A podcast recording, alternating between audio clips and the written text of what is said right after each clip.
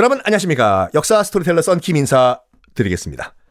르네상스가 시, 작이 됐고 종교 개혁이 시작이 됐어요. 독일에는 마틴 루터가 있었고 프랑스에서는 칼뱅이 등장을 합니다. 굉장한 원칙주의자였어요. 당시 이제 르네상스가 시작됐을 때 프랑스 왕이 다빈치 광팬 나는 BTS 필요 없어 과 다빈치 다빈치 다빈치는 노래 참 잘 불러요.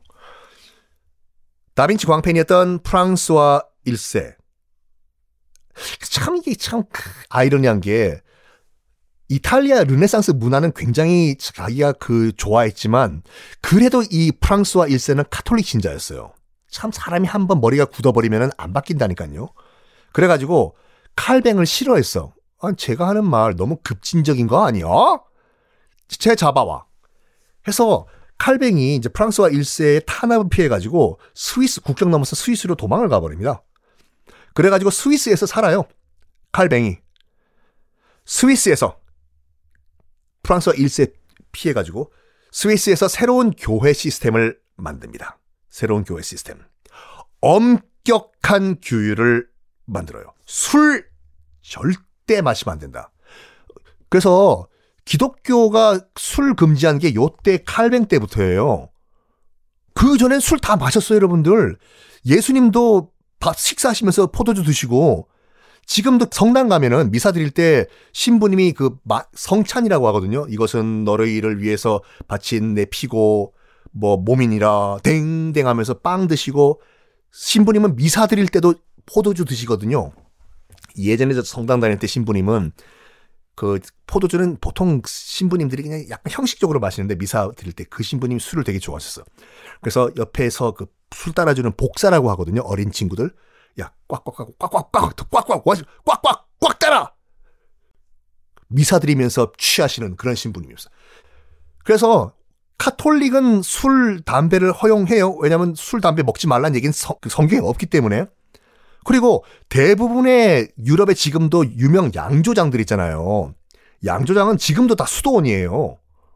수도원에서 그 수사들이 다 중세시대 때는 포도주 만들고 뭐 이런 식으로 했기 때문에 샴페인, 샴페인을 만든 것도 그 샴페인 지역에 있는 페리뇽이라는 수도사가 만든 거예요. 백포도주 만들다가 어, 이 거품 나네, 거품 나. 페리뇽이란. 그래서 지금도 샴페인 중에서 제일 비싼 게 그 페리뇽이라는 가톨릭 수도사 이름을 딴 돔페리뇽이란 샴페인이잖아요. 근데 이때 칼뱅이 절대로 술 마시면 안 되는 엄격한 규율을 만든 이후부터는 개신교에서는 술을 마시지 않게 됐습니다. 춤 금지, 오락 금지. 그리고 복잡한 교회 의식 다 때려치우고 굉장히 심플하게 만들어라. 성당 가신 분, 처음 가신 분들은 처음에 멘붕이 와버리는 게 너무 미사 그 과정이 복잡해요. 일, 어났다 앉았다, 일어났다 앉았다, 일어났다 앉았다, 일어났다 앉았다, 뭐 해라, 뭐 해라, 뭐 해라, 옆에 보고 인사해라, 등등등등. 특히 뭐 성당 안 다니시는 분들이 성당에 이제 누구 결혼식 한다고 해서 결혼식 가면은 멘붕 온다니까요. 뭐가 이렇게 일어났다 앉았다 일어났다 앉았다. 성당 미사는 지금도 그, 그 과정이 정확하게 굉장히 딱딱딱 정해져 있어요. 예전엔 더 심했겠죠.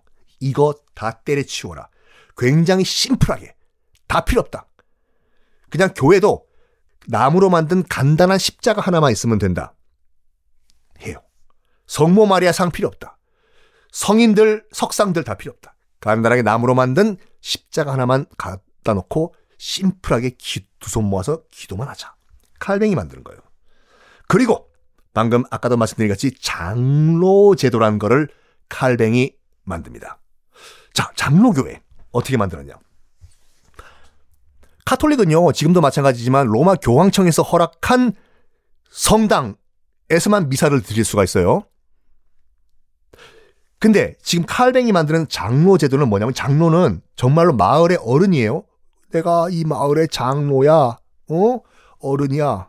어, 뭐 필요하신가? 그 장로예요. 한자로. 카톨릭 같이 한 곳이 지배하는 교회 시스템이 아니라 몇몇 사람만 동네에서 모이면은 그 동네 어르신께서 그냥 예배 드려라. 이게 장로 시스템이에요. 굳이 교회 교황 허락 받을 필요 없고 저 산골 마을에서 한 대여섯 명이 모였다? 그럼 그 동네 장로 어르신이 대충 예배 봐라. 이게 장로 시스템이에요. 장로 교회 시작입니다. 이 칼뱅이 만든 장로 교회 시스템이 유럽에 엄청나게 큰 영향을 미쳐요. 칼뱅이 만든 스위스에서 만든 이 장로 교회 시스템이 영국으로 건너가서 청교도가 돼요. 그리고 스코틀랜드로 건너가 가지고 지금 우리가 주변에 있는 장로 교회가 됩니다. 맞아요. 지금 우리 옆에 있는 장로 교회는 스코틀랜드에서 출발해서 미국 거쳐서 우리나라 온 거예요. 그리고 이 장로 교회가 프랑스로도 넘어가요. 프랑스로 넘어가서 위그노가 돼요. 위그노? 추노? 노비예요? 아니요. 위그노는요. 동맹자라는 프랑스어거든요. 이것도 장로교회예요. 장로교회. 위그노 꼭 기억하세요. 왜냐하면 곧 시작될 위그노 전쟁의 시작이 이 위그노 장로교 칼뱅의 장로교부터 시작을 합니다. 36년 내전이 펼쳐져요. 프랑스에서. 감 잡으셨겠지만 카톨릭, 구교, 신교, 그러니까 개신교인 위그노, 빵! 프랑스 내에서 내전을 벌입니다. 몇 년 동안? 무려 36년 동안. 이것이 프랑스사에 등장을 하는 그 악명 높은 위그노 전쟁입니다. 칼뱅파의 신교도들과 카톨릭과의 전쟁. 자, 이 위그노가 프랑스에서 점점점 세력을 넓혀가요. 프랑스와 일세가 딱 주시라고 있거든요. 저거 지금 위그노라는 애들이 말이야 칼뱅주의자들 뭐 어? 뭐 장로교회라고도 하고 뭐 청교도라고도 하든 쟤네들 점점점 세력을 높이고 있는데 우리 좀 우리가 좀 집, 야, 그저 국정원 에서 나가가지고 애들 좀 살펴봐. 네, 펴. 그러던 와중에 1534년 10월, 1534년 1534년 10월 파리 곳곳에 위그노들이 위그노들이 구교 카톨릭이죠. 카톨릭의 만행과 악행을 적은 벽보를 쫙 붙이고 다녀요. 프랑스와 1세가 살고 있던 왕궁 정문까지 붙여요. 이것이 프랑스사에서 그 중요한 위치를 갖고 있던 갖고 있는 벽보 사건. 우리 조선사에도 벽보 사건 있죠. 양재역 벽보 사건이라고 나중에 조선사 할때 말씀드릴게요. 벽보 사건이 발생합니다.